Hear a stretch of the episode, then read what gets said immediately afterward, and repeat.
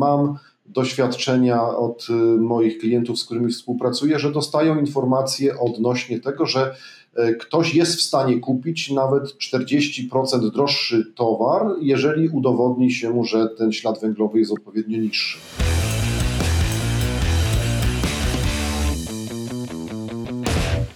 Dzień dobry, Anna Strzelecka, Cridoteka. Zapraszam na kolejny odcinek naszego podcastu Międzymiastowa. Dzisiaj to będzie Międzymiastowa Środowiskowa i dlatego naszym gościem jest ekspert firmy C E R T Energia Wojciech Piskorski. Dzień dobry. Dzień dobry Państwu. Dzisiaj będzie to jeszcze bardziej nietypowa niż zwykle międzymiastowa, bo to będzie taka międzymiastowa małopolska, bo co prawda firma C E R T Energia mieści się, siedziba firmy mieści się w Warszawie, ale pan Wojciech dzisiaj jest w Tarnowie, więc gdybyśmy do siebie podróżowali, prawdopodobnie ten ślad węglowy byłby niższy niż, niż gdyby, gdybyśmy się chcieli spotkać będąc w Warszawie i w Warszawie. Dlaczego o tym śladzie węglowym? No to jest pojęcie, które funkcjonuje w dyskursie społecznym coraz intensywniej, ale zacznijmy od tego, co to w ogóle jest ten ślad węglowy. No, to pojęcie, tak, pojęcie funkcjonuje już od, od dłuższego czasu. Dotyczy ono tak naprawdę całej sumy emisji gazów cieplarnianych, które są uwalniane do atmosfery w związku z działalnością organizacji bądź w związku z wyprodukowaniem jakiegoś konkretnego produktu. Najczęściej liczony jakoś, jako suma rocznych wielkości emisji z organizacji lub średnia z produkcji danego produktu w danym roku. I wyliczane jest to, właśnie dlatego się mówi o śladzie węglowym, ponieważ wartość tej emisji przeliczana jest na tak zwany ekwiwalent emisji dwutlenku węgla. I rozumiem, że ten, ta kwestia śladu węglowego jest w tej chwili bardzo ważnym elementem polityki ekologicznej Unii Europejskiej. Zgadza się. To jest generalnie sprawy związane z wpływem człowieka na zmiany klimatu stanowią jeden z ważniejszych elementów dyskusji tworzenia nowych przepisów prawa i stąd pojawiają się coraz to nowe inicjatywy zmierzające do jakby w jednej kolejności zmuszenia niektórych przedsiębiorców, firm do ujawniania informacji o swoim śladzie, no nazwijmy to śladzie węglowym, bądź też do zmiany postaw konsumentów, co w sumie przełoży się również na to, że będziemy poddani presji właśnie ograniczania emisji gazów cieplarnianych. Mówi tu pan o pewnej presji. Co to będzie oznaczać? Jakie pojawią się konsekwencje tego, że walczymy właśnie z tym śladem węglowym, z tą wysoką emisyjnością?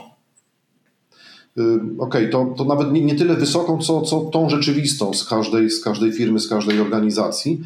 Konsekwencje są dwojakie. Jedna konsekwencja to stworzenie przepisów prawa, które będą obowiązywały i no, co tu dużo mówić, podnosiły, krótko mówiąc, ceny, podnosiły koszty produkcji związanej z dużą emisją gazów cieplarnianych i to będzie związane z, z, jednej, z jednej strony z organizacją całą jako, jako taka, z jej inwestycjami, a także może się przełożyć wprost na tak zwany ślad węglowy produktu, który również będzie ujawniany, będzie można to porównać z produktem konkurencji.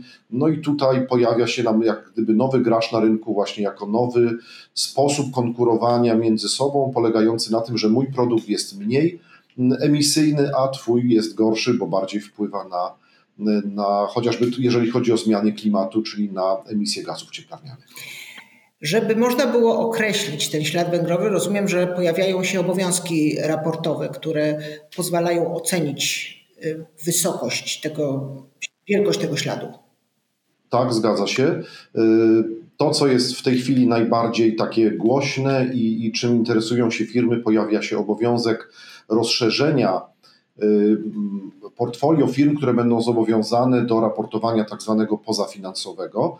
W ramach tego raportowania tak zwanego E S G ten temat funkcjonuje w obrocie publicznym już w tej chwili, ten, ten skrót, i generalnie chodzi o to, żeby coraz większa ilość coraz mniejszych firm publikowała informacje na temat śladu środowiskowego tu w tym przypadku też śladu węglowego, a więc emisji dwutlenku węgla dla swojej organizacji jako rocznej emisji, czyli średnioroczna emisja dla danej organizacji będzie jej śladem węglowym, oczywiście liczona według opracowanych też i publikowanych standardów.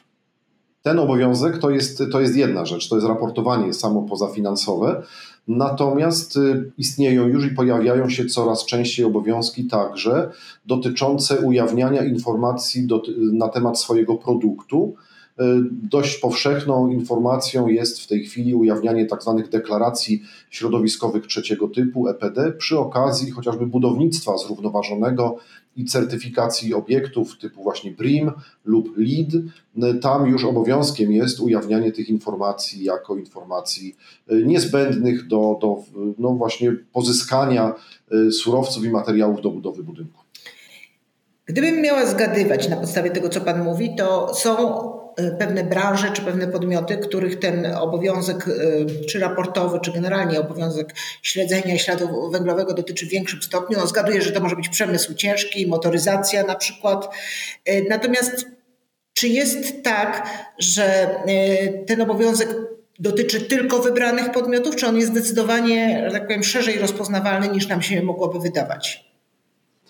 No więc jeżeli chodzi o obowiązek, mówimy o obowiązku, czyli wymaganiach prawnych i tego ujawniania informacji pozafinansowych, to ten obowiązek jest określony jakby wielkością firmy, wielkością firmy, jej obrotami i tutaj mamy, mamy kilka takich, takich firm. No w tej chwili będą to firmy rzeczywiście największe, natomiast te, które zatrudniają ponad pięciuset pracowników i będące jednocześnie jednostkami tak zwanego zainteresowania publicznego. No i w kolejnych latach te obowiązki będą przekładane na firmy coraz mniejsze, aż do firmy zatrudniających, wystarczy, że powyżej dziesięciu pracowników już od dwa tysiące dwudziestego szóstego roku będą w obowiązku publikowania tych informacji pozafinansowych. Ale tu mówimy o publikacji. Natomiast kwestia tego właśnie climate change i śladu węglowego, no to są również obowiązki też ujawniania chociażby na granicy.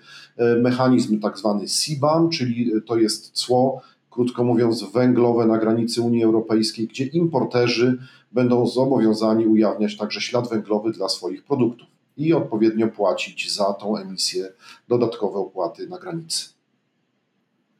W takim razie jeszcze jedno pytanie, bo jak Pana słucham, to znaczy, to, to widzę, że ten obowiązek będzie coraz bardziej powszechny. Gdybym zadała tak pytanie, co zaleciłby Pan przedsiębiorcom dziś? Tak? Jakie działania należałoby już w tej chwili podjąć, bądź przynajmniej rozważyć, mając na uwadze to rozszerzający się charakter i śledzenia tego śladu węglowego i raportowania? Tak, w pierwszej kolejności to dos- spróbować dostosować się do tych rzeczywiście obowiązujących i wchodzących w, w ramy prawne przepisów, a więc raportowanie pozafinansowe i tutaj próba rzeczywiście policzenia, zamodelowania swojej emisji jako organizacji, no, zwłaszcza tej emisji gazów cieplarnianych, bo to jest temat nośny i dość mocno taki właśnie ważny dla interesariuszy. I tutaj właśnie skorzystania z dobrych narzędzi, skorzystania z tego, żeby już robić modele obliczeniowe, które być może w przyszłości przydadzą się do obliczania też kolejnych innych wpływów na środowisko. Tu mówimy o tak zwanym life cycle assessment, czyli ocenie cyklu życia tak, i organizacji, i produktu. Dobrze, bardzo, bardzo dziękuję.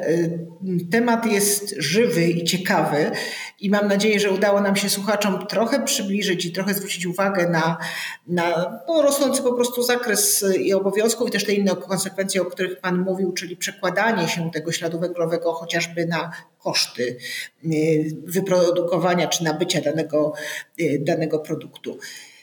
Radziłbym też zwrócić uwagę na zachowania tych głównych interesariuszy, no w pierwszej kolejności klientów, a w drugiej kolejności instytucji finansowych, dlatego że niezależnie od tego, czy są obowiązki prawne, czy nie, to świadomość właśnie klientów i interesariuszy może decydować o tym, że będą się oni odwracali od produktów wysokoemisyjnych i to się już dzieje, zwłaszcza w no, wśród tych interesariuszy, czy też klientów, nazwijmy to ogólnie Europy Zachodniej, no w Polsce jest to jeszcze mniej dostrzegalne, natomiast tam już swoimi decyzjami klienci wymuszają, czyli niezależnie od przepisów prawnych, to po prostu klienci będą decydować, że chcą kupić produkt nisko lub wysokoemisyjny. Czyli ochrona środowiska robi się modna.